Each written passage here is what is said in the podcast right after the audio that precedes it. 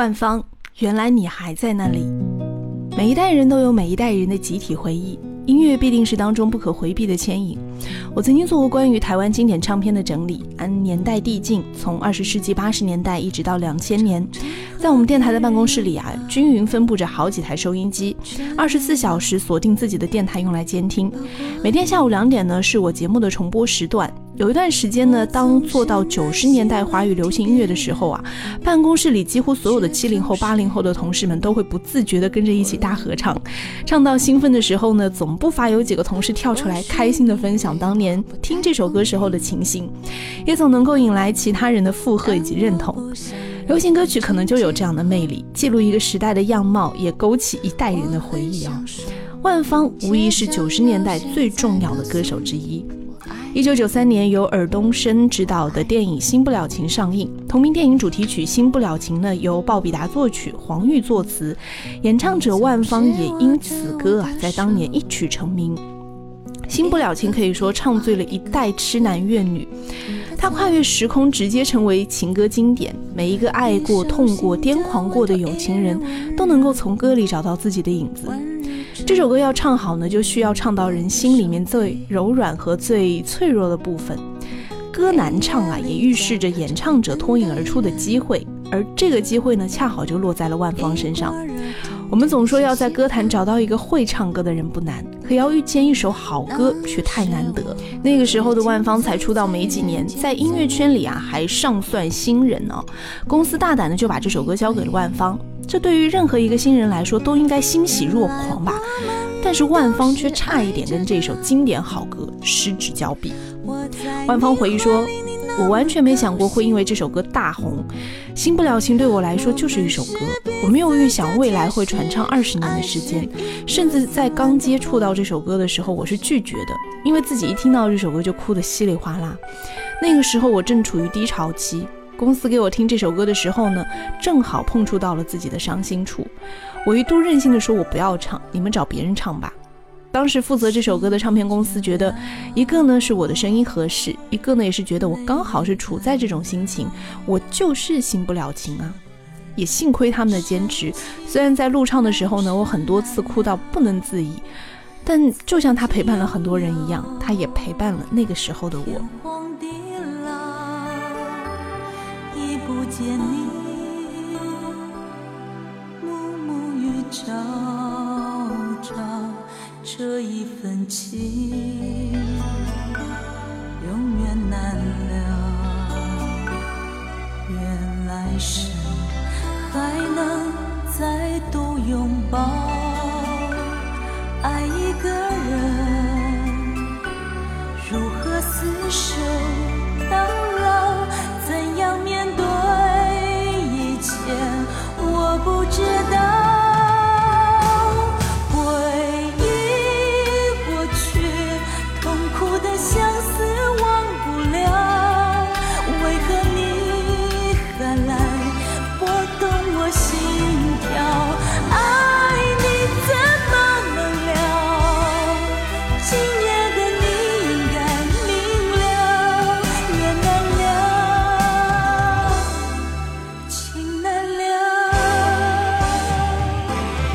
从新不了情开始，万芳的歌逐渐响彻整个华语乐坛，而她本人啊，更是被奉为台湾文艺范的鼻祖，陆续发表了《就值得了爱》《歌爱》等一系列经典佳作。专访万芳那次呢，是她来香港开小型演唱会，名为《原来的地方》。那一次，她特意选在了一间容纳不到一千人的 live house。近距离的跟乐迷回味经典，包括演唱自己的歌以及翻唱同时代的歌曲。他试图在一个房间里，跟乐迷们一起在音乐的牵引下回到原来的地方。万芳说：“大家听到过去的歌曲啊，在大合唱的当下，就回到了原来的自己，回到原来我们生活的地方。我们能借助回味音乐的机会，观察自己这些年的变化。现在的自己是否还跟当年的自己一样？”如果变了，又变在了哪？其实，当我们连接到很纯粹的角落的时候，就是回到了原来的地方，找到了自己的初衷。每一个现在和过去都在不断的被连接，音乐充当的就是连接的角色。是谁召唤谁回到原来的地方？是谁提醒谁还在心灵的一异乡？谁撕破了天空，露出星光？又将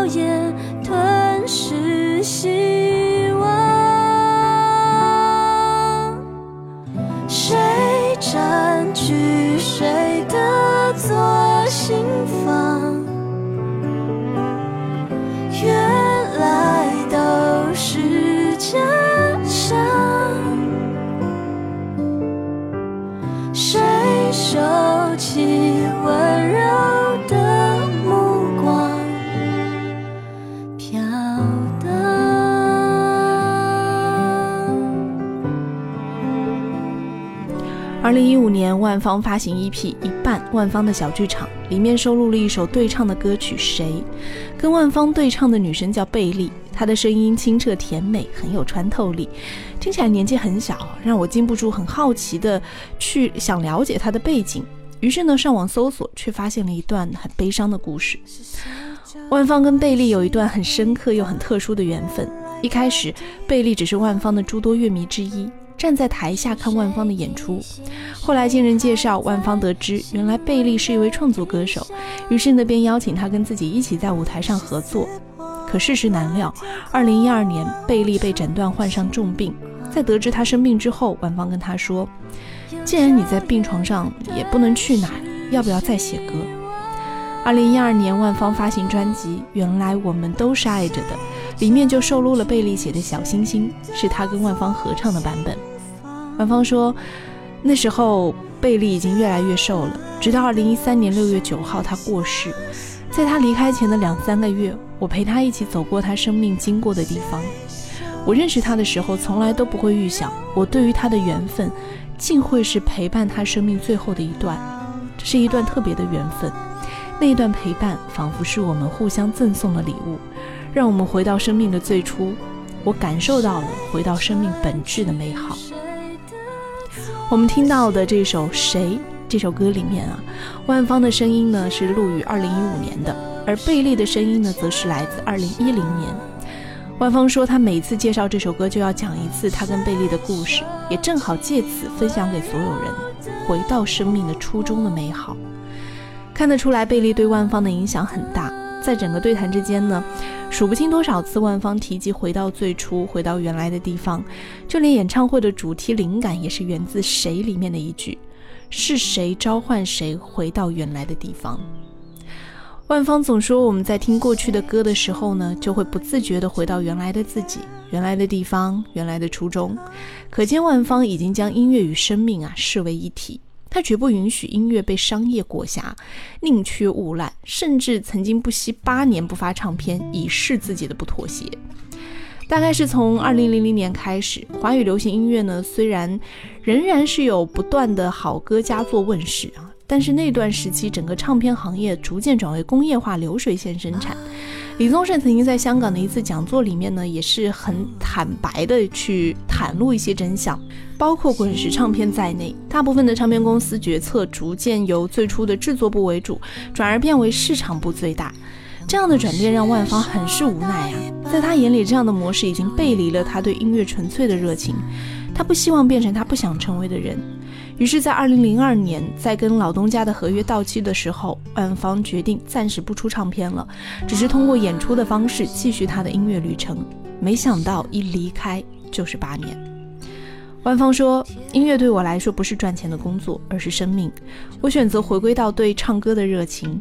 也就在我不发唱片的那段时间，我接触了很多世界音乐，在里面吸取了很多养分。然后在2007年做了万芳的房间剧场演出。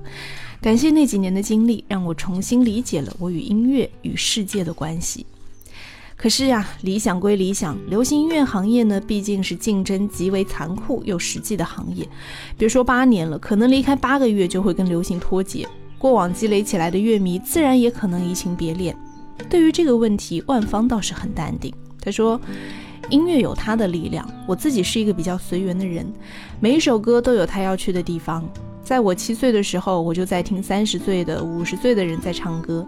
音乐是可以跨越时间跟空间的距离的。”回过头来，我们去听 The Beatles 的音乐，那个时候他们也才二十多岁啊。音乐的作用呢，不是只在创作的当下。虽然我八年没有出唱片了，可却发现到二零一零年再次发新唱片的时候，突然出现了很多新的听众，他们当中很多也才二十岁。《新不了情》是一九九三年的作品，到二零一零年已经过了十七年了。就算他们三岁的时候听了这首歌，也不可能记得吧？我想，我面对的并不是市场，音乐之于我的意义是来自生命底层的分享。我就做我想做的、能做的事，我相信它自会有自己的缘分。那八年的时光对万芳来说充实且有意义。除了音乐，他还开始接触剧场表演。那段经历又一次让万芳笃信初衷。剧场就是一个常常会提醒我们回到初衷的地方。舞台剧跟镜头式的戏剧很不一样。镜头式的戏剧，假设一场哭戏我哭不出来，所有的工作人员可以等我的情绪慢慢酝酿，只要摄影师抓到我哭的那一刹那就可以了。可是舞台剧不是正好演出的那一次可以就行的，演十次要十次都可以才行。而且假设舞台剧的演出有十场，我们十场都要在，而且每一场都要专注，我们永远无法复制昨天的演出。如果昨天演出很成功，我们也无法复制，甚至是我们越试图复制昨天的成功，其结果反而会更糟糕。我们必须不断回到初衷，永远提醒自己放掉昨天的成功和挫折，永远回到起点。万芳说话的语速很慢，声音轻轻柔柔的，很多次我需要调大他的麦克风音量，才能够从耳机里更加清楚地听清他的表达。如果要用一个词来形容万芳的话，我会用云淡风轻。那是一个有阅历的人才能达到的境界。我们总说啊，把人看得太清楚，反而会将他看清了。其实呢，对人对事都是一样的。难得的是，在经历世事之后，仍然保有初心，且不断地提醒自己，也牵引周遭的人回到原来的地方。我想，在万芳的心里，一定住着一个小女孩。那里有她最无忧无虑的青春和最灿烂的笑。当你累了、倦了的时候，不妨学一学万芳，听一首青春里的歌，闭上眼，让心回到那一年，阳光正好，你还年少。更多音乐背后的故事，请关注我在喜马拉雅上的音乐节目《今晚不安静》，静是小静的静。如果一路有欢笑，有